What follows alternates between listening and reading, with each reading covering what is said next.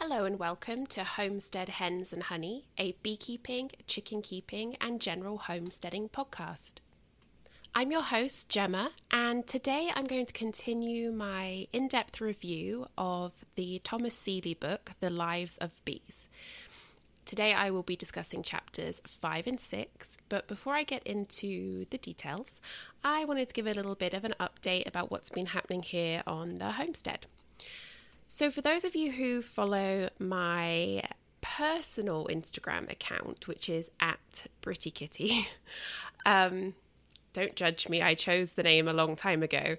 Uh, you might have seen that my greyhound Kaylee was in for a surgery procedure last week.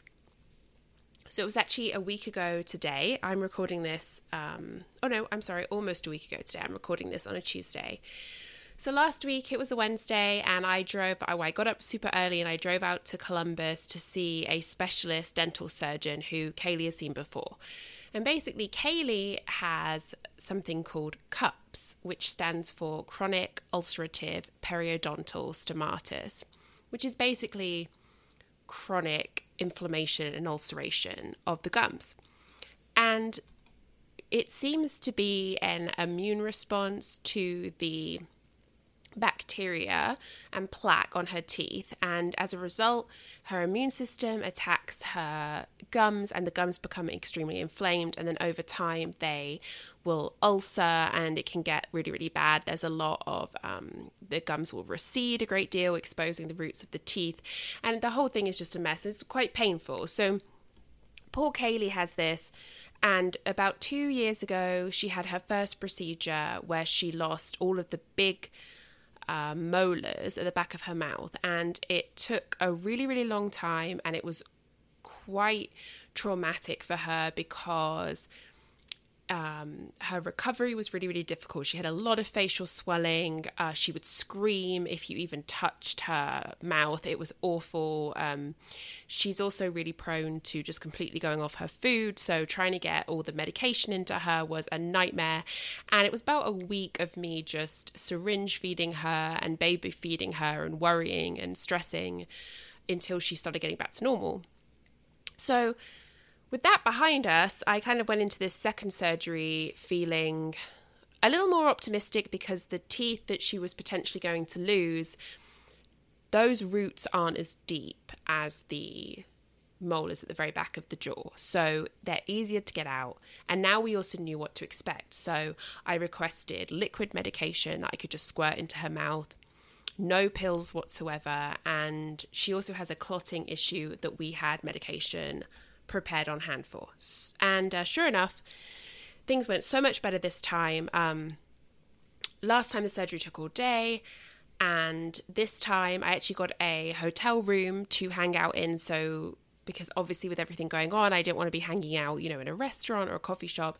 And also because last time it took literally the whole day and like relatively late into the evening. So I wanted to be prepared to stay overnight if I needed to. But thankfully, even though my poor baby lost all but six teeth, she had a much easier time. The surgery went really, really well. I picked her up a little bit after four o'clock and I got to bring my sweetheart home and um, she just she did really really well so within about 24 hours, we had her eating a liquid diet, and she's just gone from strength to strength. And she just seems so much happier. Her gums are pink for the first time in her life. Usually they are bright red. And I'm just really glad that we did it when we did, and that it's all over and it's behind us, and I don't have to worry about my baby anymore. Although we're still in the aftercare stage, so she's just finishing up her medications, and she's obviously going to be on a soft diet for quite some time. So that was my little stress going on last week because I was very anxious leading up to it, and then obviously the day of I was kind of a mess, and um, and I always worry about recovery. And it didn't help as well that we had the Fourth of July weekend kind of falling over her recovery period because she's also afraid of fireworks. So even though they are illegal here, there's always some ass in the neighborhood who starts setting them off like 10 days before a holiday and usually about a week after. Although thankfully they didn't um, continue after the fourth this time, but still, we had to medicate her for her anxiety because she has a really hard time. But that aside, I've also been nursing one of the hens from the big flock, had what sounded like a respiratory, an upper respiratory infection. She's had this before. I had some of her medication on hand, so I was medicating her with it. Then the meds ran out. I tried to get a vet appointment and they were booking like two weeks away. So I got on their emergency call list for cancellations and then I started looking into whether I could find antibiotics for her online. And I did. And I'm going to put a link in the episode description, but I found this really, really great website called allbirdproducts.com and they sell all kinds of things related to bird care, including different medications and supplements. So I was actually able to find a powder form of um, amoxicillin and tylosin, and you can. Um, you basically dilute it into water and you either offer that water for her to drink exclusively for five to seven days or you mix it with water and then you medicate directly to her via uh, syringe you based on her body weight. So I kept her in the house and because she was isolated, I just put it into her water bowl, which is much easier than having to figure out like how much she weighs and how much medication she can get. Also, Dottie is not very tame, so having to manhandle her for a syringe feeding was not going to be great for her. She went out to the special needs coop, the small coop, a couple of days ago um, because she finished her course of medication, but her eggs are not safe to consume for another week. And it would be easier for me to identify her egg in that coop because there's only one other egg layer in that coop. And um, she's doing well, but she's a real bitch and she's taking it out on the other girls. And there's always a pecking order issue when you introduce a new hen, but she's being awful. And Agatha always seems to get the brunt of it. And I feel so bad because, you know, Agatha just recovered from her illness and she's old and she doesn't deserve to be beaten up like this. And I'm not happy about it. But if it doesn't settle in a couple of days, then I'm going to have to take her out and try and introduce her back into the big flock where she'll get the stuffing beat out of her because there's much more dominant girls there. I just kind of wish that, you know, it seems like the pecking order really gets settled out settled within 24 hours but dottie is just like no every day i'm going to just beat up the other three girls to remind them that i'm in charge so i'm not super thrilled about that but we'll see how it goes watch this space in terms of my garden, things are really taking off. Um, if you look at my Instagram, you would have seen some pictures of how my veg- vegetable plants are growing. Um, I had one minor setback, which was the the original Three Sisters garden that was on the side of the house, um, which I realised wasn't getting enough sun. I had taken the netting off it because I needed to use it elsewhere. And I was kind of deciding whether I was going to let that garden keep growing or uh, plant other stuff there. Well, the corn started coming up there. And so I was like, okay, I'll keep an eye on it. And apparently, what happened is a family of deer that we see quite a lot came by and like ate all the tops off my poor corn and then they ate the bean plants that were coming through and they actually ate some of my tomato plants not a lot um, I actually thought tomato plants were poisonous to a lot of creatures, but who knows? So I ended up going out, netting everything. The corn that was chomped on is actually recovering because I, I got more netting in and I netted that bed and I put more beans down and hopefully they'll grow. But on the plus side, my primary Three Sisters garden, which I set up out front where it can get maximum sunshine, I did net straight away. And so they were protected from deer.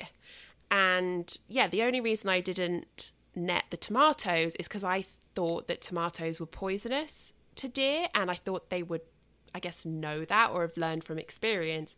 And who knows, maybe that's why only they chomped a little bit of the tomatoes. But I went ahead and I netted them in anyway, and that's all going really, really well. And because my bean plants are coming up now, I went ahead and I put my squash seeds down. So hopefully those will start emerging soon. And um, I realised that yesterday was three years since we bought the house. So, three years when our offer was officially approved and we began the closing process. And my first thought was, oh my God, I can't believe it's been three years already. And then my second thought was, oh no, and I still haven't repainted the all the rooms I said I would do. And I think um I do think it's easy to look at what you haven't done, but I I'm really proud of what we have accomplished since we bought the house. So the first one of the first things we did is we had the fence put up, which obviously was invaluable because of our our dogs.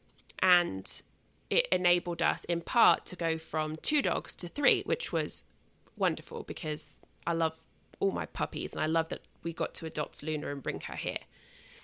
And then after that, I started working on the flower beds, and the infrastructure was all there. It just needed care. So I've been like steadily mulching and weeding by hand. And now I've got, you know, vegetable gardens going, and I got the chicken coop in, and I built the run myself. And um, well, I started with the small coop, and I got that all sorted. And then I had the big coop delivered, and I built the run myself. And then just all these things that we've had done, we had new air conditioning put in, we had to replace all the furnaces, we had to have a new water tank put in. We've been, um, you know, just fixing things as we see them. There's probably a million things I'm forgetting, but generally speaking, looking at the property, I'm really pleased with what we've accomplished.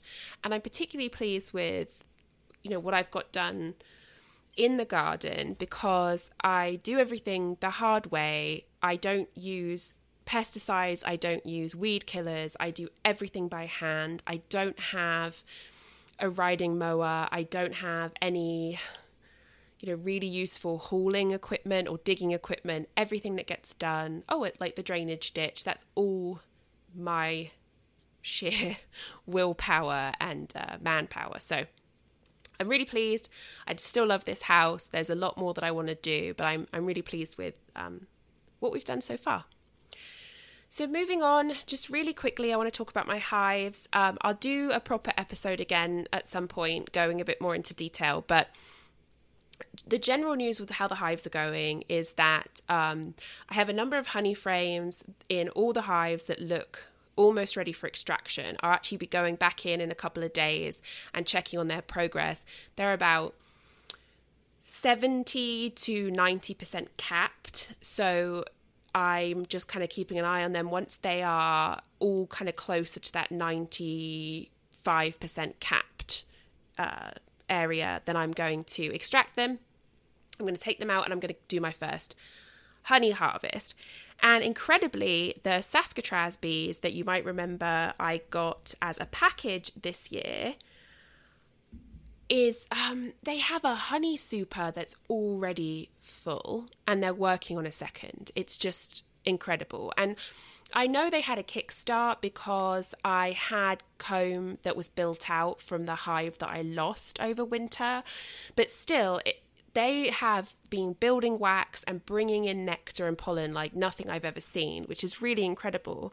And reading some of my local bee forums and groups where other people also got Saskatraz packages, they've seen similar. So I'm really excited about this. This was a really fun experiment. I'm glad that I made some nukes with those genetics, and I would definitely consider getting another package with a Saskatraz hybrid queen. Other news, um, which is going on here is I had connected with someone through a beekeeping group who lived right down the road from me and was asking if there was anyone local who would be willing to have her come out and just kind of watch when they do an inspection or help or whatever. And we were finally able to schedule that on a weekend. It was very hot. We all wore face masks under our suits and our veils, so it that made it even hotter, but I really appreciated their consideration. Um, and it was really great. Um, I really enjoyed talking to them. It's her and her husband. They're very, very nice. They work the hives together. She's had kind of a rough first year. Uh, her nuke ended up killing their queen and trying to replace her and didn't succeed in replacing her. And she ended up with a laying worker that she's been trying to fix. And that's very difficult to fix, especially for a first year. But she's been working with the person she got her nuke from, which is one of my teachers uh, Laura Urban. I definitely recommend her for any kind of bee products, and her honey is really good as well. So she is finally, as of last week, Queen Right. And she was just really fun to talk to. And I've never sort of done any kind of hands on like education or anything. So that was fun. It was new for me and for her. And I'm hoping that uh, things continue to go better for her. I think she's doing a really fantastic job for a first year in particular, considering all the problems that this one hive just kind of threw up at her. Um, and speaking of uh, queen rearing, my nucleus colonies are all queen right. I am 343. Um, after a little bit of ups and downs, I now have three queens laying eggs in those nukes. Now, one of them, the queen, is really small. Um, I'll post a picture on my Instagram and the website. I have not seen a queen this small before, and that concerns me because there have been studies that smaller queens tend to generally not do as well. They don't mate as well. So I'm going to be watching her in particular with great interest. But the other queens are really fat. Um, the two fat queens are from my uh, one is from my Ohio queen, and the other one is from my um, well, it's hard to say actually. They're either from my southern queen or they're from my Saskatraz queen. So I need to double check my notes, but I suspect that's the southern queen. So that's really good. I'm very excited. um, and speaking of queen rearing and like queen cups and all that kind of stuff, just a little note on queen cup. So I know I've talked about them before, and remember, a queen cup is not a queen cell. So it's that little. Uh, I almost think of it as like a little scoop shell that bees will make, um, kind of almost like as practice. But it doesn't become a queen cell until an egg is laid in there, and they start feeding it royal jelly and pulling that cell out into that kind of peanut-looking shape. So queen cups are normal to see. And I know I've talked about things before, like if you see a lot of queen cups on the bases of frames and you also see an increase in drones, that could be an early sign that the colony is at least considering swarming and it's a good time to look at whether you need to do a split or add another box or whatever. And so some beekeepers have this attitude of, well, bees are going to make queen cups, you don't need to knock them down. And I tend to agree up to a point. I don't knock down a queen cup until I have seen eggs and or the queen because what if I found a queen cup and that was an early supersedure cell? I get rid of it, inadvertently kill that egg that's in there, and there's no queen to lay further eggs. So I always suggest looking for an egg or looking for the queen before you knock them down. But here is a really good lesson in why you should knock them down sometimes, and that's because my Saskatraz bees which some of you might recall, have been making queen cups since day one. They have produced more of them than I'm used to seeing. And these aren't queen cups on the bottom of the frames, which I'm seeing in my other hives. These are queen cups right in the middle, which is kind of where you would expect to see a supersedure cell. And so after I would verify their eggs and everything in there, I've been knocking them down. But there's one that after a while I just left because they kept putting it in the same spot. And here is why you should knock them down because I go into that hive the other day and this is in the bottom box and there is a queen cell being pulled out and it was probably just a couple of couple of days away I would say from being full size which would mean that it would eventually be capped. And my first thought was, oh God, where is my queen? Because it looked like a supersedure cell.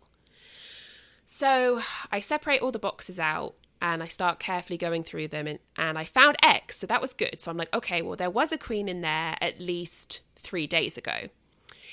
And I keep looking through and I find my queen. So as I'm looking through this colony as well, what I'm seeing is a lot of backfilling and very little room for the queen to lay eggs. And then I realised upon finding my queen that what had happened is I had left that queen cup on the frame. And having nowhere else to lay, she had laid an egg in the queen cup. And because an egg's in there, the girls start feeding the egg and pulling it out into what would have been a supersedure cell. So after confirming that I had eggs and confirming that I had a queen, I knocked that sucker down. Now, when I looked in it, I didn't think I could see anything, but when I smushed it, there were signs that there actually had been a larva in there. So I'm going to keep an eye on them because I'm hoping that my theory about she just filled the space is correct, but they might know something I don't. And if I see more supersedure cells popping up, I will probably let them go ahead and get rid of that queen, or I will take her out put her in a nucleus colony and let them pull another queen because if they want a supersedure, they know something I don't, I am assuming, because bees are going to be, right? so, that said, excuse me, my throat's getting really dry already.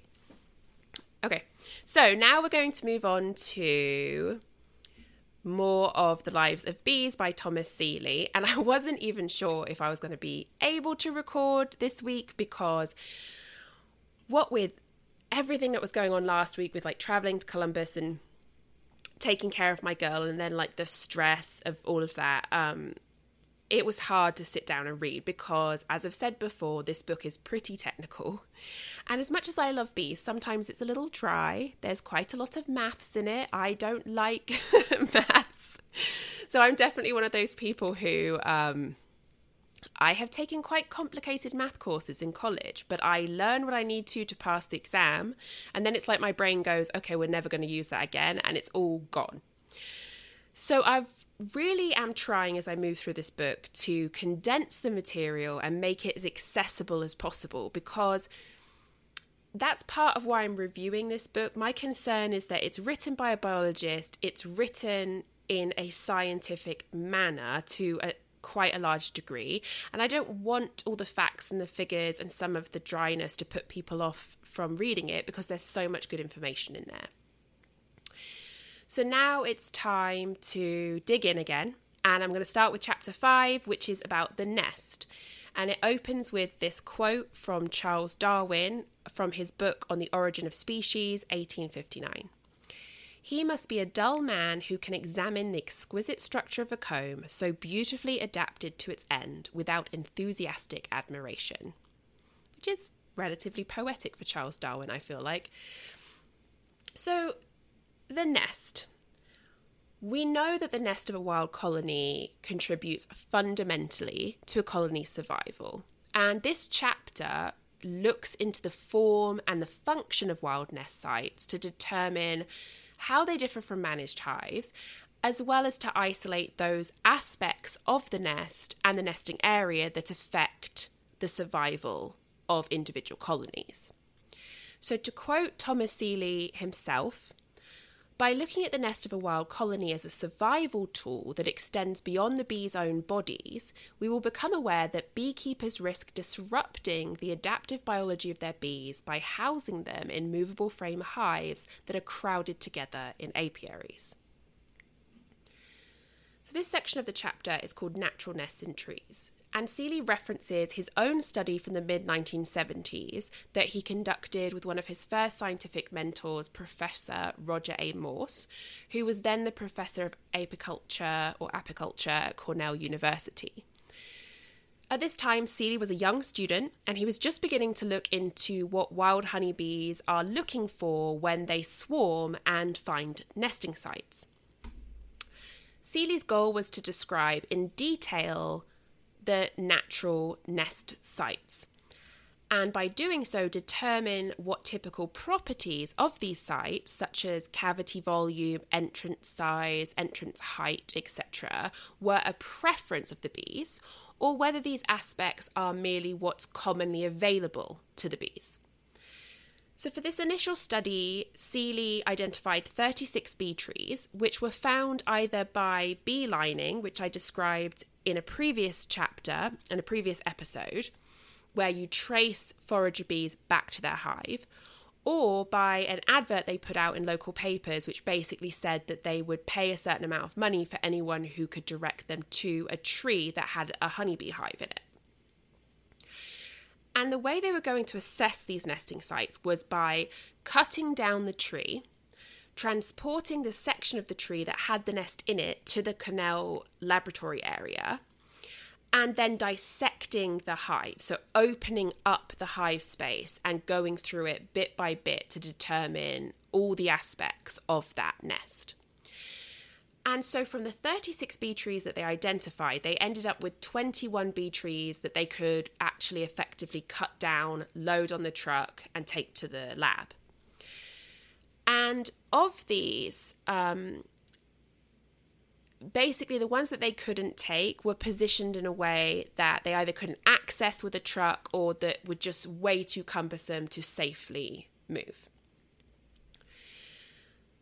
Now, one of the first things that Thomas Seeley looked at were the entrances of the nests, and he found the following information about this 79% consisted of single openings, so a single nest opening, whereas the, rem- the remaining percent had between two to even five. 56% of entrances were usually not holes in the tree, 32% were like fissures or cracks in the trunk, and 12% were actually in the gaps of roots. 58% were located in the bottom third of the nest cavity, 18% in the middle, and 24% in the upper third. The average size of the nest entrances were just 29 centimetres square or 4.5 inches square.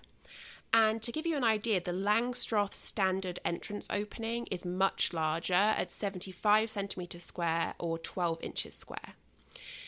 A later study that Seeley conducted demonstrated a tendency for bees to nest high in a tree, with 90% of the 21 nest ex- entrances examined being higher than 4 meters or 13 feet. Sorry, that came out really cumbersome. And my doorbell just went. Hang on. so sorry. Okay, I may or may not edit this out. I'm going to try reading that again.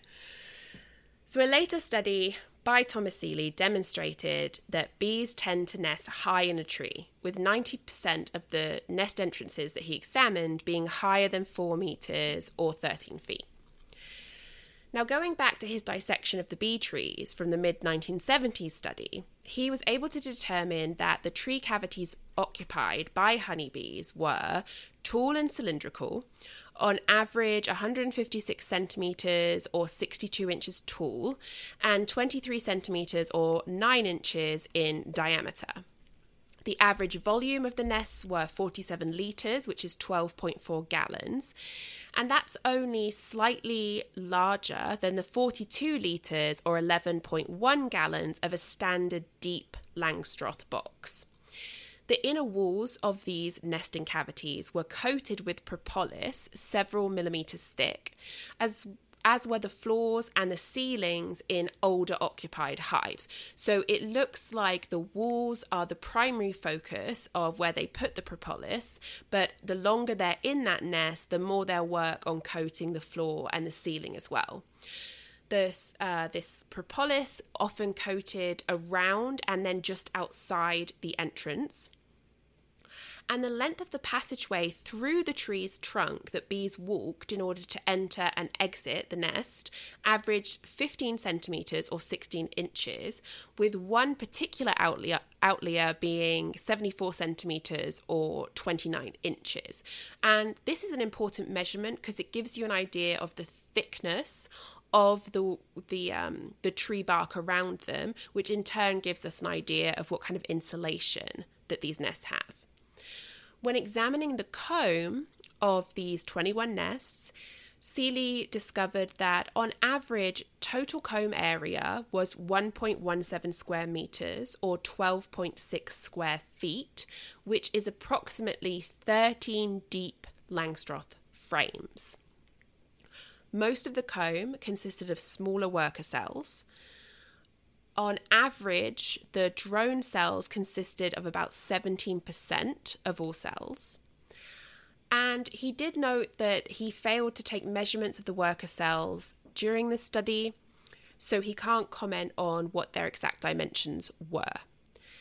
The bees organise their comb by storing honey in, upper re- in the upper regions, brood below, and with a broad band of pollen stored between the brood and the honey, which is what we're familiar with when we go into our colonies now. On average, these wild colonies had 15.1 kilograms or 33.2 pounds of honey stored by the time of the examination, which was late July to early August. There was no signs of disease found in the comb or the brood, although remember this is the 1970s, so this was before the introduction of varroa and tracheal mite. So Seeley was looking at things like foul brood, um, hive beetles, and like other kind of bacterial or viral issues. The next section is about nest site selection. And Thomas Seeley posits that honeybees do, in fact, carefully choose their nesting sites, the process of which begins in late spring and early summer, so about May to July. This scouting for a new home starts before the process of swarming has even begun, when foraging bees stop looking for nectar and pollen and instead begin investigating potential nesting sites. We call these bees scout bees, and they can spend as long as an hour closely inspecting a potential site, both inside and outside. The consistencies of properties between nesting sites led the author to surmise that scout bees assess these properties specifically in regards to the suitability of the cavity. However, in order to demonstrate this as a preference, instead of just a consistency in what's available, Thomas Seeley turned to scientific and beekeeping literature for further information on nest site preferences of wild honeybees, only to find almost nothing. And as initially frustrating as this was, it quickly led to excitement for him as he realized that he'd located a region of uncharted territory in the biology of Apis mellifera.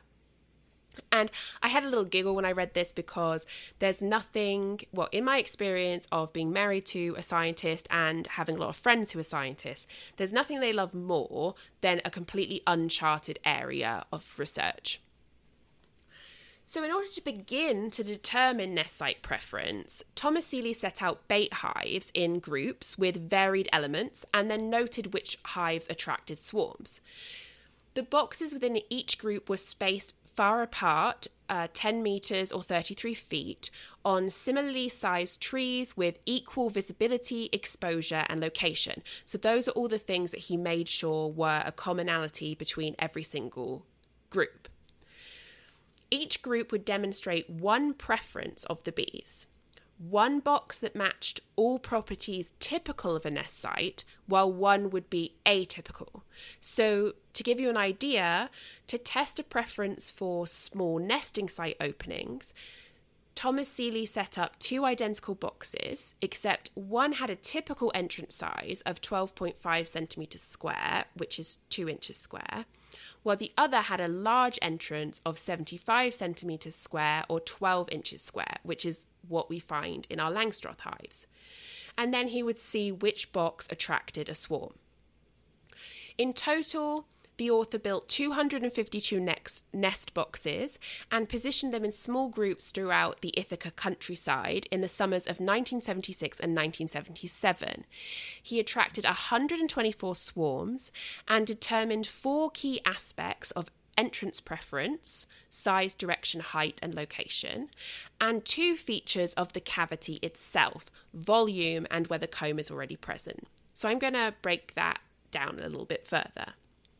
In terms of entrance size preference, of 14 test sites with entrance differences, the smaller entrance was consistently chosen by wild swarms. For entrance direction, test sites with entrances facing southeast, south, or southwest had much higher occupation than those facing northerly. A study conducted in Canada actually found that southerly facing hives were less likely to have entrances plugged by snow and frost during the winters, allowing adequate hive ventilation during this incredibly challenging period. So, this kind of supports why southerly facing hives appeared to be the preference for wild colonies. For entrance height, Eight test sites were established and six swarms were caught in total, and all of those swarms chose the nests with the higher entrances. And this is actually consistent with what Thomas Seeley has seen in terms of the height of wild bee nests. For entrance location, 12 pairs of nest boxes were provided, all with the same cavity size, though one box of the pair had an upper entrance and the other was at floor level. 10 of the 12 pairs attracted swarms, with 8 of those swarms selecting the box with the bottom entrance. In terms of cavity volume, okay, this is going to get a little technical, so bear with me. We're going to get technical, technical, but it's going to be a lot of figures. Just let's all take a deep breath, we'll get through this together. So, cavity volume. Seeley set up 14 test sites with four boxes of varying sizes 10, 40, 70, and 100 litres, which is equivalent to 2.6, 10.6, 18.5, and 26.4 gallons. Of these, no swarms chose the smallest size box, but 11 swarms moved into the larger boxes. So this indicates that the 10 litre or 2.6 gallon box is just too small to be appealing to the honeybee. Next, Seeley set up 10 more testing areas with just two different sized boxes 40 litres, which is 10.6 gallons, and 100 litres, or 26.4 gallons. Seven swarms moved into the smaller of the two boxes, and none were attracted to the largest boxes. He didn't test the upper range much further than this. But his basic conclusion from these tests was that 10 gallon is too small and 100 gallons is too large. So it makes the preference of bees between those two sizes. He later did further tests and, given an option of a cavity between 10 and 25 litres or 2.5 and 6.6 gallons, or between an upper limit of 17.5 and 25 litres, or 4.6 and 6.6 gallons, Seeley found that swarms readily occupied the 25 litre boxes, but never the 10 litre boxes, and rarely the 17.5 litre. So these results fit with previous studies that found that wild honeybees in the area of the US where Seeley is conducting his experiments, which, as a reminder, is Ithaca, New York, requires approximately 20 kilograms or 44 pounds of honey to successfully overwinter. And this amount won't fit in either a 10 litre or a 17.5 litre box. And so that would support why honeybees didn't choose those sizes when given an option. Further studies by other scientists in different locations indicate that the lower limit of a cavity nest size does appear to be dependent on how much honey is needed for winter survival, with bee races native to colder regions having larger nests in order to store more honey. And you can read more detailed information about those studies on pages 117 and 119. I'm not going to go through them. I feel like a lot of that information is kind of unnecessary because I just summed it up um, through what was just discussed. But it is definitely worth a read if you want to see what other scientists um, found that do support Thomas Seeley's own findings here. Now, in terms of Combs' in cavity preference, Seeley set out 12 pairs of 40 litre or 10.6 gallon nest boxes, and one of each pair contained old dark wax comb, and the other box was empty of all comb. Four of these pairs attracted swarms, with three moving into the box with comb and one into the box without. But what was interesting is that in the pair of boxes where the honeybees chose the box that had no comb, the author actually found that the box with comb had already been taken up by yellow jackets, making it unavailable to the honeybees. So it seems likely that if the yellow jackets hadn't got there first, the honeybees would have. But basically, three out of four of these swarms when actually given the option, consistently went for the boxes that had old honeycomb. And this fits with what we as beekeepers have always been told about how to attract swarms. That if you have old comb and you put that into your swarm uh, law or swarm trap, that you are more likely to attract honeybees. The next section discusses some nest site properties that are not important to bees, and I've just summed them up. So, Seeley experimented with a couple of different aspects of nesting sites, and the results are that bees didn't seem to have a preference either way. So, for instance, he looked at whether bees liked a tall, thin entrance versus one of the same area but circular instead of tall. He put boxes out with dried sawdust on the floor versus kind of soggy sawdust he had a box with solid walls versus one with walls containing 25 holes, each one being consistent in diameter.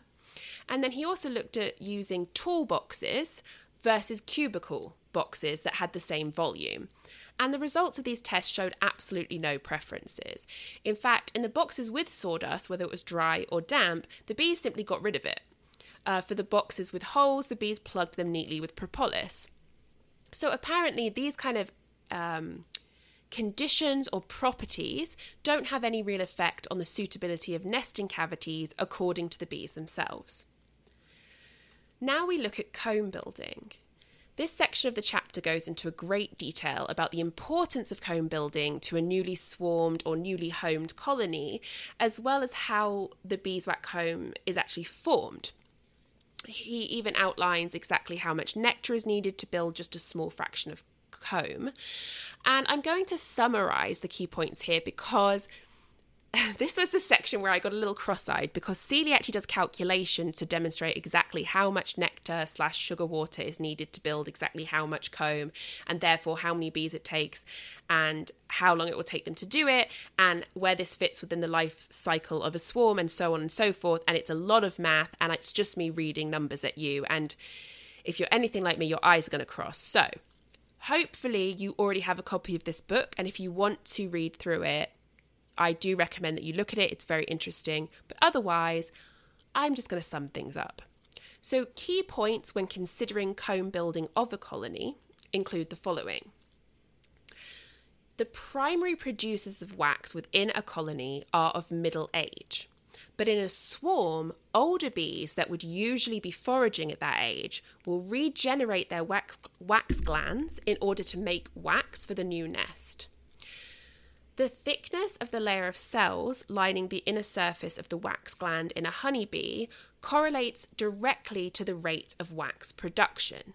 In a swarm, both middle aged and elderly bees have the same rate of production and therefore thickness of the cell lining. And I thought this was really interesting because basically it demonstrates that an elderly bee whose wax gland had previously um, atrophied or become unworkable not only regenerates during swarming, but actually regenerates to a level that you see in the younger bees that have just started their wax production. The energetic cost of wax production is considerable, and I know this is something that I've talked about a lot. A typical wild nest will contain approximately 1.2 square metres or 12.9 square feet of comb, and this requires about 1.2 kilograms or 2.6 pounds of beeswax, which requires 60,000 worker bees, roughly five times more than the number of bees in a single swarm. Producing this amount of beeswax re- requires approximately 7.5 kilograms or 16.5 pounds of honey, which is a third of the honey needed by a colony to overwinter successfully.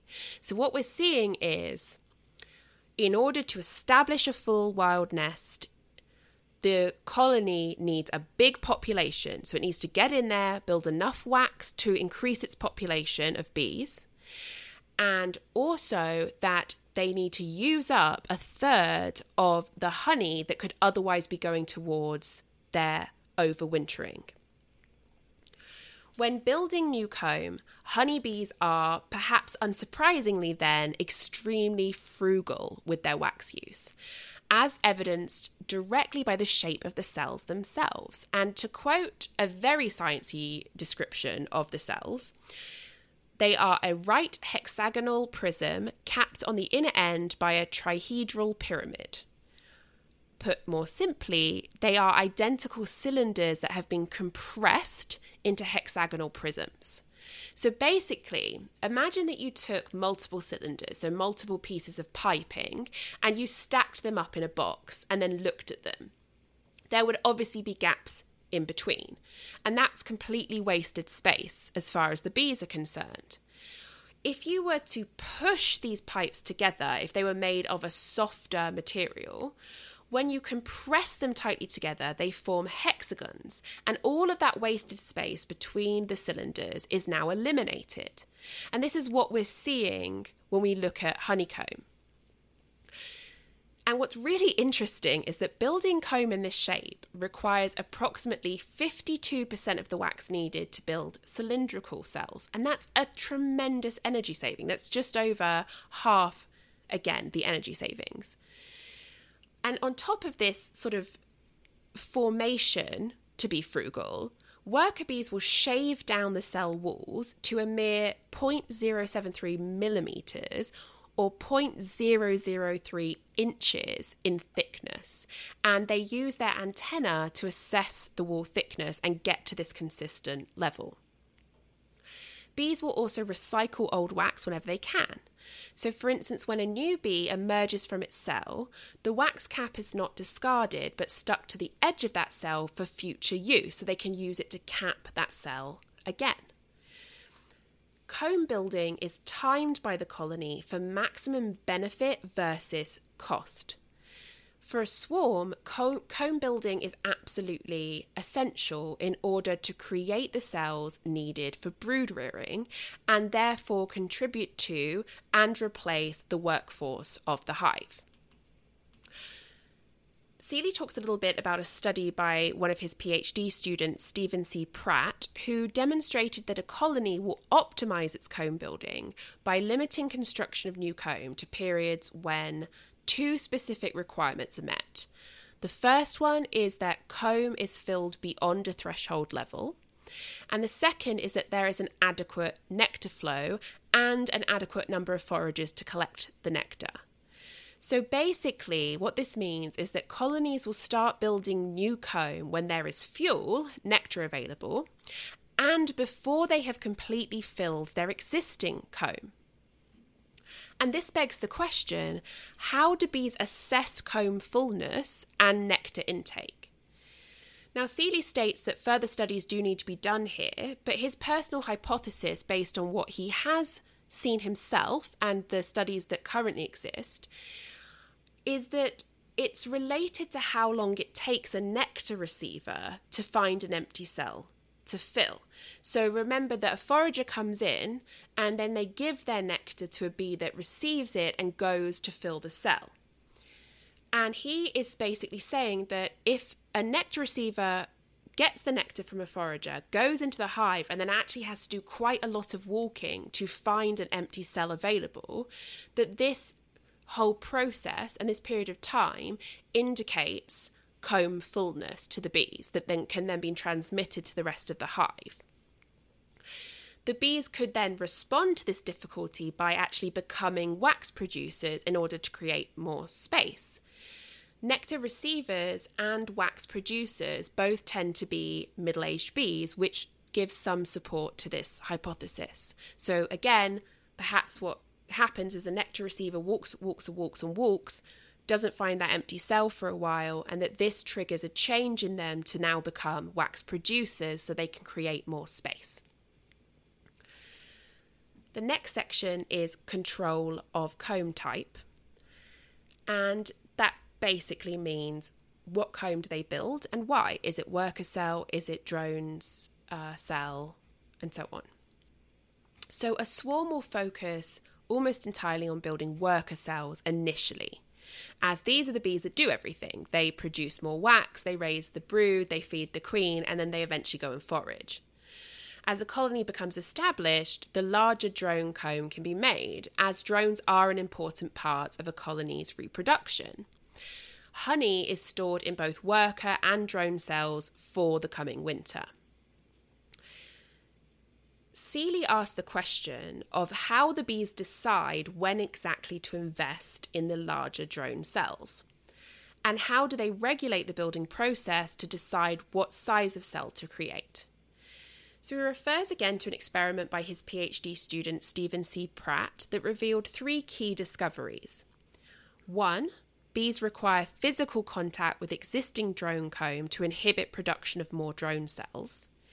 Two, Contact with the queen plays no part in this process. And three, the inhibition of creating more drone comb comes from the drone comb itself, though this inhibition is stronger when that comb contains brood. What does this mean? Primarily, that further, more detailed study and analysis of comb building is actually needed here, but also that worker bees appear to know what comb to build by interacting directly with completed cells of worker and drone brood, and by interacting with comb that is in the process of being built. So, this is kind of like saying it appears as if honeybees somehow are keeping a running tally of what comb already exists in the colony and what comb is in the process of being made. But again, we need a lot more further study on this to actually say scientifically and with great accuracy how they assess and decide what comb to build. Next, we move on to the propolis envelope, which is Thomas Seeley's term for it. So, propolis or propolis, or however you say the word, is a key part of nest building in wild colonies. As I stated previously, they will line the inner walls, floor, ceiling, and entrance with a thin layer. It's actually been measured almost consistently at less than one millimetre or 0.04 inches. In our managed hives, even those that we use every single year, this application of this tree resin is not seen. So I'm sure we've gone in, we've cracked open our boxes, and we can have particularly sticky hives, but I've never seen a hive where all the walls and the ceiling and the entrance are completely coated. So, propolis is made of tree resin, and it's collected from newly formed leaf buds where the resin is a protective coating, as well as from injury sites on trees where it starts to leak out. There are many trees across North America and Europe that are suitable for this particular kind of resin production. And just to name a few, it would be something like cottonwoods, chestnuts, birches, aspen, pine, and spruce. How does a bee collect resin? Well, a bee will find a tree that either has these newly formed leaf buds that are covered with resin or has a wound on it, and she'll chew off a little piece of this uh, resin using her mandibles. She then grasps it with her forelegs, passes it to a midleg, and from the midleg, she then places it into her corbicula, which is her little pollen baskets on the back legs. She has a pollen basket on each side of her body, and she'll fill both of them with the resin, just as she would do if she was collecting pollen.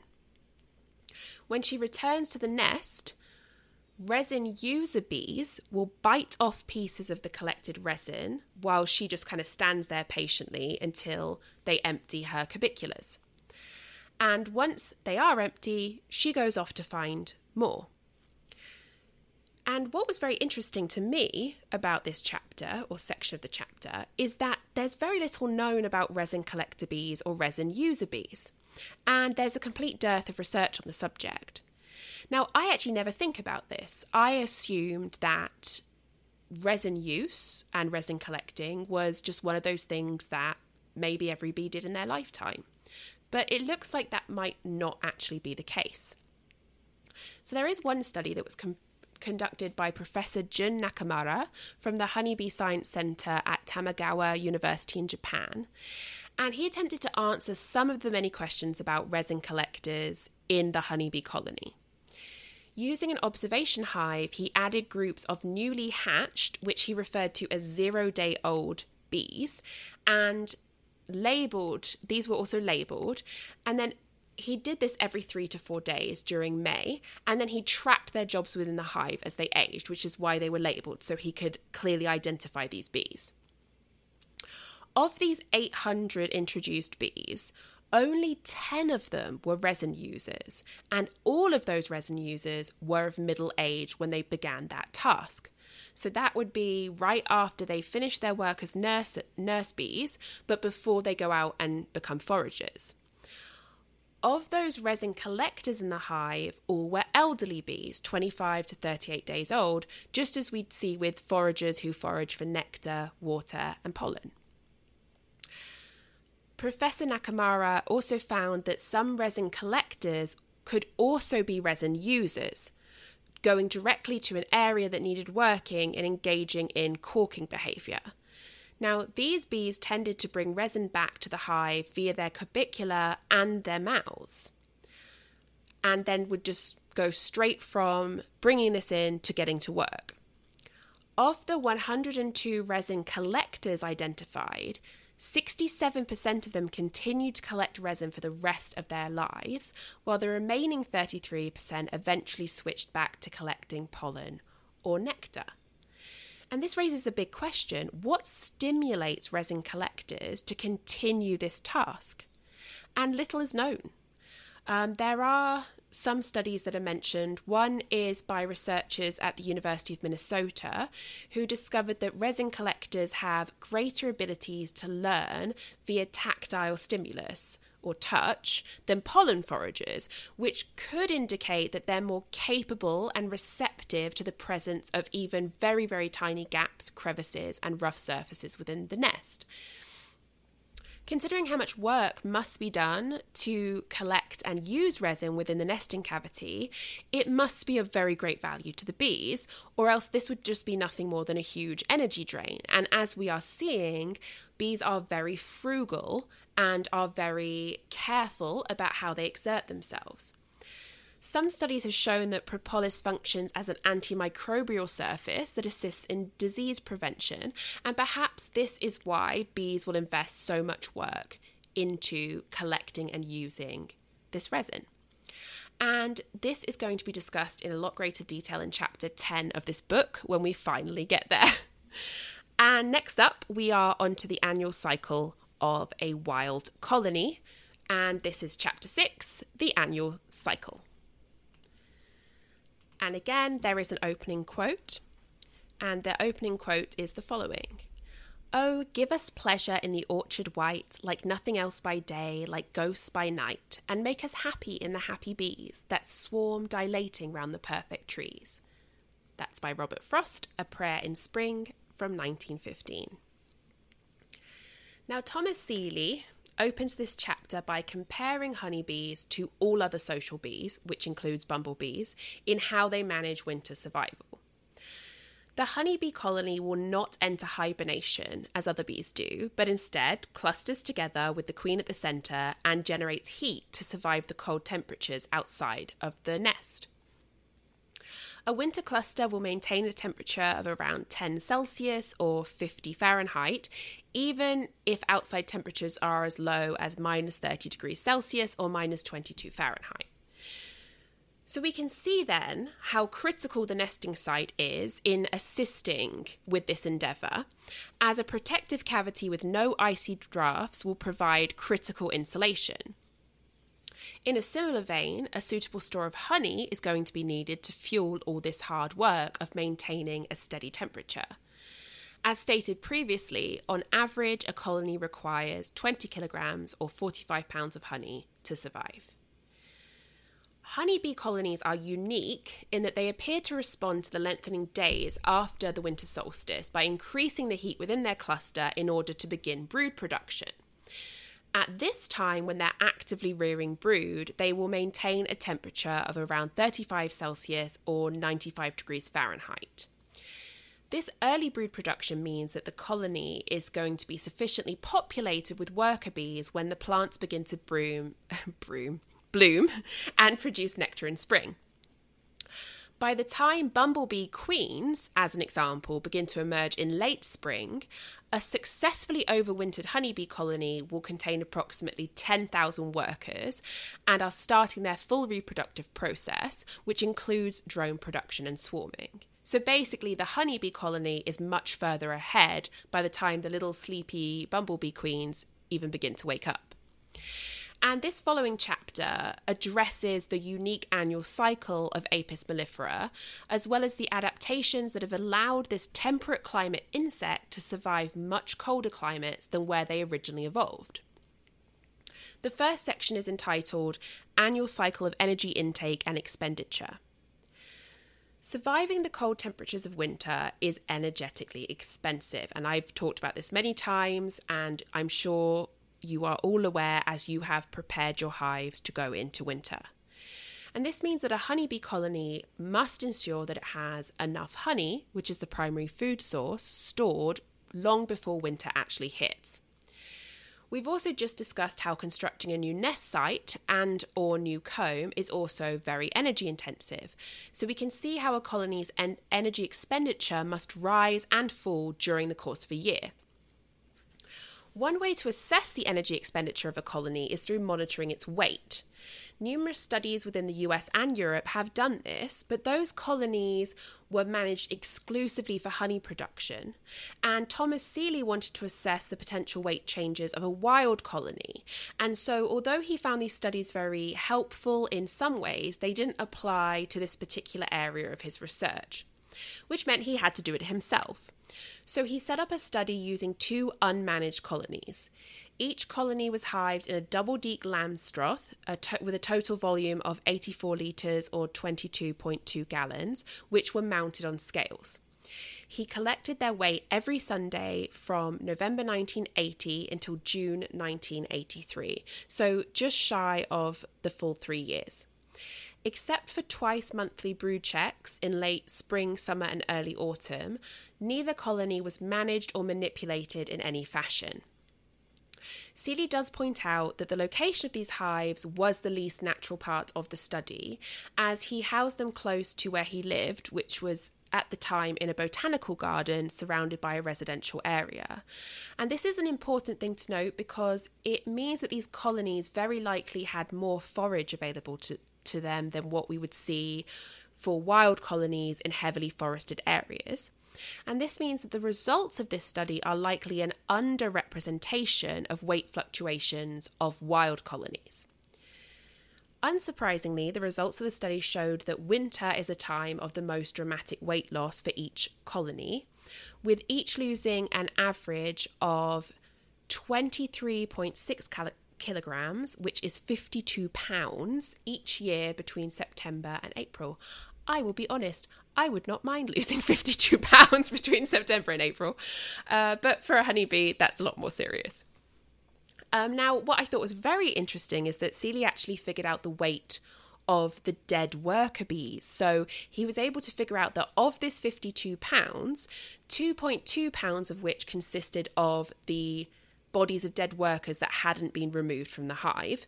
And this means that the rest is entirely food storage. That that big drop in weight was all of the honey and pollen stores that were being used up by the bees. Notably, both colonies lost weight the fastest in March, which is when brood rearing is most intense.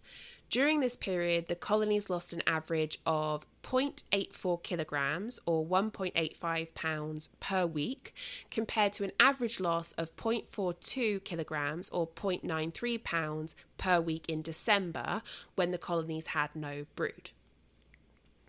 This study also demonstrated that both colonies gained weight for just 14 weeks of the year. That's one four weeks of the year, with 86% of this annual weight gain occurring between April 16th and June 30th. That's just 75 days. Now, as I am reading this and talking to you, it is July 7th. So, considering that my area of the world is not so far away from where Seeley conducted his study, this now makes me wonder have my colonies reached their peak weight already? And what does this mean for them moving forward? Overall, this study highlights what most beekeepers already know that winter is an ever looming potential crisis for our colonies. It also points to just why so many newly established colonies from swarms will fail in their first year. With the high energy expenditure necessary for them to find a new nest, fill it with comb, produce brood, rear the brood, and then store honey and pollen, we can see how they are likely far lower in resources when winter hits than an established colony that did not have to invest in so much wax production. Now, for honeybee colonies living in milder climates, this might not present quite as large of a challenge to their overall survival. As it stands for colonies in the northern area of Europe and North America, Seeley concludes that, to quote him directly, the primary obstacle to their survival is balancing the winter losses and the summer gains in their annual energy budgets. And this really supports what we see in our managed colonies. As I've talked about before, if you take too much honey from your hives before winter and you don't feed them, you set them at a disadvantage and you decrease their chance of survival. Similarly, in the spring, we often feed our colonies and try and build them up as soon as possible because we understand that we want them to be primed with a high population for when the nectar flow begins. And at least in this area, this is very much in line with what wild colonies face as well. This next section is entitled Annual Cycle of Colony Growth and Reproduction. So, if we know that 20 kilograms or 44 pounds of honey is needed on average for a colony to survive the winter, then we can deduce that colony growth in the spring and early summer is critical to colony survival, as workers will be needed to forage and then later to cluster. A colony must time this growth carefully in order to maximise their resources and therefore the chance of surviving winter. Colony growth patterns have been previously described in two ways. One, counting the number of filled brood cells in a colony throughout the year, and two, by counting the number of, number of adult bees in the colony at regular intervals throughout the year. To assess the annual cycle of reproduction, one has to consider both the male aspects of a colony, which is the drones, and the female, which is the queens. To do this, you could count the number of drone cells produced throughout the year, as well as the number of queen cells. But the latter is a little bit more tricky because a colony might produce queen cells only to then tear them down. Seeley posits, therefore, that a more accurate measure of a colony's reproductive success is by counting the number of swarms it produces in a year. Through mon- through monitoring two hives that he used for this study, Seeley recounts the rise and fall of colony population throughout the year. Data was collected via bi monthly brood counts over a period of three years, from 1980 to 1983. Predictably, both colonies were broodless for several months in late autumn and early winter. In January and February, brood rearing began, presumably in response to the increase in daylight hours. Initial census at this time counted a mere 1,000 brood cells, though this number increases sharply to as much as 30,000 or more per colony in May and June. Usually, swarming will occur at this time, which leaves the colony without brood for a few weeks while the new queen emerges, hardens, goes on her mating flights, and then returns. Once the new queen has mated, brood rearing returns to full strength for a few weeks before declining in autumn and eventually ceasing entirely in October. Now, there are geographical differences in brood rearing. Just as I can't plan my hive management around a southern US state schedule, neither could a southern state plan their management around my more northerly one. This indicates that although brood rearing is partly controlled by genetics, the local environment of colonies fundamentally affects when brood rearing begins each year, which demonstrates a natural adaptation to best survive in local climate. Now, drone production, which is our male section of reproduction, as I like to call it, drones are the sperm of the colony. This production tends to peak in May and June and then declines rapidly by July and August. This peak in drone production usually occurs a few weeks before peak swarming, which makes perfect sense if you consider that more drones means more opportunities for a virgin queen to mate well. Seeley notes that of the 301 swarms collected in or around Ithaca over a 10 year period from 1971 to 1981, 84% of these swarms occurred between May 15th and July 15th. Swarming this early in the year allows the new or the founding colonies more time to build their nests and begin storing for winter. However, even with this early period of swarming, only a small amount of these new colonies will survive the winter. About 23 to 24% in total, which is a sharp contrast to the established colonies that have a survival rate of 78 to 82%. Generally speaking, a colony that has survived one winter will have a much higher chance of surviving the next. In the late 1970s, Seeley worked with Kirk Visscher to examine the survival rates of colonies that swarmed early and the survival rates of swarms that went late in the season. So, to do this, they started with packages of bees, which is kind of the closest thing we can have to a swarm. And they started one group on May 20th and another group on June 30th. And these dates were chosen because they were 20 days before and after the median date of swarming for their area.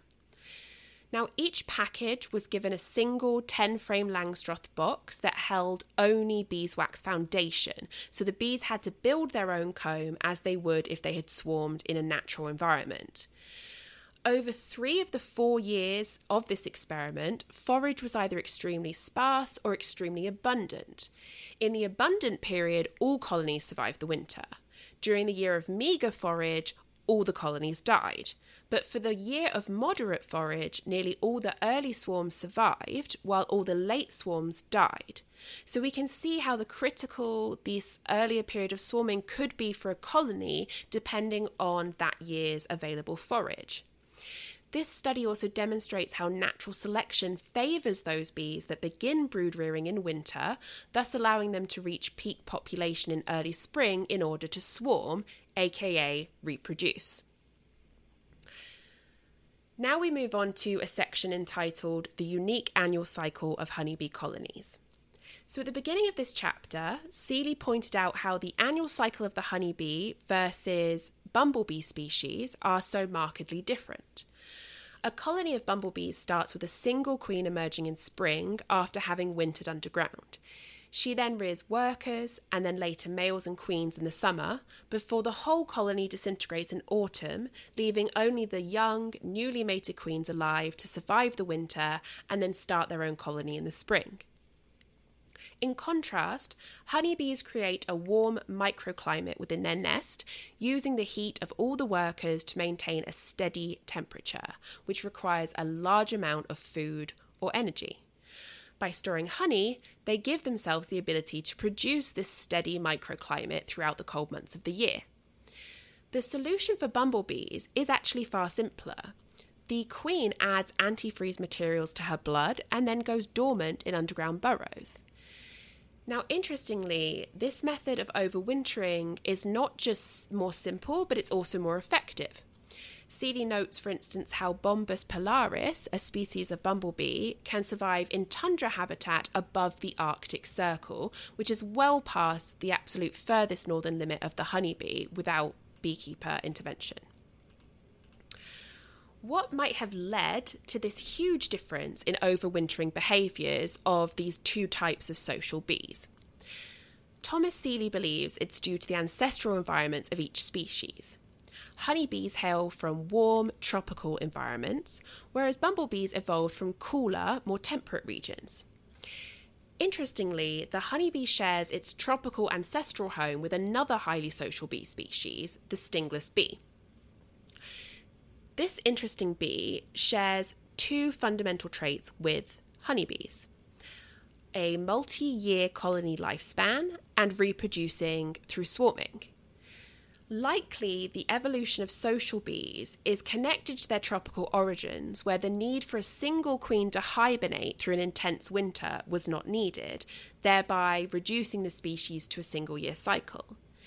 Seeley states that it's his belief that when honeybees expanded north and away from more tropical climates, the way in which they could adapt to cold winters was constrained by the complex social organisation of its colonies. Apis mellifera did not adapt to a single year cycle with a hibernating queen, nor did it evolve so that the entire colony might go dormant. Instead, it used its existing biology to find the most expedient means of surviving the winter. It is Seeley's hypothesis that Apis mellifera achieved this via adjusting nest site preferences, refining the mechanisms of thermoregulation, increasing food storage within the nest, and carefully timing colony growth and reproduction throughout the year. To quote him directly here, in summary, I believe that the unique annual cycle of Apis mellifera as it lives in temperate regions of the world is best understood as being built on top of this bee's original biology as a tropical social insect. And that is it for this chapter. Now, I take what Seeley was saying here in his quote as meaning that the unique social structure of honeybees has played a large part in their survival. And it seems as if it evolved in part because of where they lived in more tropical areas, or at least their capacity for it to evolve allowed them to do so, in part because of the environment. So when honeybees moved north as they spread throughout the globe, when faced with cold winters, this highly social structure in some ways inhibited their ability to evolve more, I guess you could say, radical ways of survival. So, as the bumblebee reduces basically its colony down to just the fertile mated queens who can then hibernate and arise in the spring to start another colony that will survive for just the year. The honeybees, if you imagine them faced with the chance of maintaining their social structure, which would mean hibernating the whole colony, or somehow completely undoing everything that led to that evolution of the social structure, and reverting back to like a single year cycle like we see with the bumblebee. But instead, what Seeley's saying is that they took aspects of their current biology, and he actually refers to it in the book as tweaking it. They tweaked their biology in ways that enabled them to survive without fundamentally altering their social structure. And that's in the list that I mentioned of things like nest site preferences, um, being more adept at thermoregulation, and so on. Um, so I think, I mean, based on this book, based on what he's saying, I mean, that makes sense to me. Evolution rarely maintains very large jumps. It would make sense that the changes they made would be subtle, that they would be smaller, and that they would base it on existing foundations because natural selection is going to drive that um, ongoing evolution. So that's it for this week. I hope that this was clear. I hope I did summarize things. Um, you know, sometimes I do ask my husband for a little help in condensing what to me is a great deal of information, and I want to maintain some of the technical aspects of it, but I also want it to be accessible. And, and I hope that that is what I'm doing. Uh, please let me know if I need to modify how I'm doing this, if you would like me to summarize some of the math a little bit more, or if you want me to go more into detail on the math, just let me know. As for my next episode, I haven't quite decided what I'm going to do yet. If I do end up pulling honey frames and attempting my first honey harvest, then that will probably be what I'll talk about because you know, there's so much that I need to learn. Right now, it's all theory, and this would be my first attempt at hands on practical honey extraction. Um, or depending on how things go, I might do one additional chapter and then a sort of larger update on what's going on with the hives. Or maybe if a lot of things start happening here, I will just do a big catch up episode on everything that's going on, particularly with the bees, things that I'm seeing, things that I'm learning, and so on. So watch this space. I will definitely have something for you in two weeks. I just haven't decided what yet. So, as always, please check out my episode description. I will put a website link to that bird website where you can source medication without prescriptions for your various avian friends, whether they're chickens or parakeets. And I'll also link to my website where I have photos that are going to go with this episode, including some of the graphs from the book, which I think help summarize information.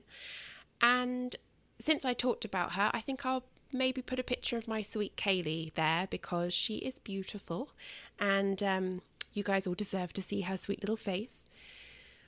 So please, um, you can find me on all the social media. I'm on Facebook, I'm on Instagram, Twitter, Tumblr, all that kind of stuff, but I hang around on Instagram the most and you can find me there at Homestead Hens and Honey, or you can check out my personal page at Britty Kitty, where I post a lot of pictures of my dogs and the occasional shameless selfie. Feel free to reach out to me through any platform. You can contact me through my website, you can leave a message on my Podbean account or through Instagram, or you can email me directly at homesteadhensandhoney, all one word, at gmail.com. I love to hear from you guys. It makes me so happy.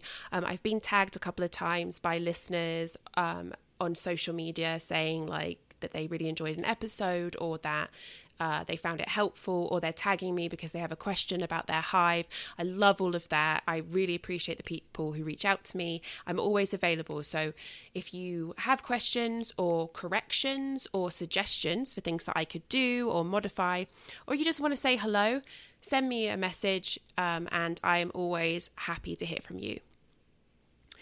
Things are still kind of weird in the world. So you know, as I've started saying at the end of every episode, please do your best to stay he- uh, stay healthy, stay safe, and if you can, stay self isolated. I know things are opening up again, which is good for those people who really needed to get back to work. But please keep in mind that you know your health is important. Um, please wear a mask uh, recent studies have shown that wearing a mask reduces transmission of COVID 19 by 75%. And that's great news for you and it's great news for your community. So, if there's one thing that I would ask all of my listeners to do, please, please, please wear a mask when you are out of the house. And finally, as always, hug your hens and then wash your hands. Thank you so much for listening. I will talk to you in two weeks. Take care of yourselves. Bye bye.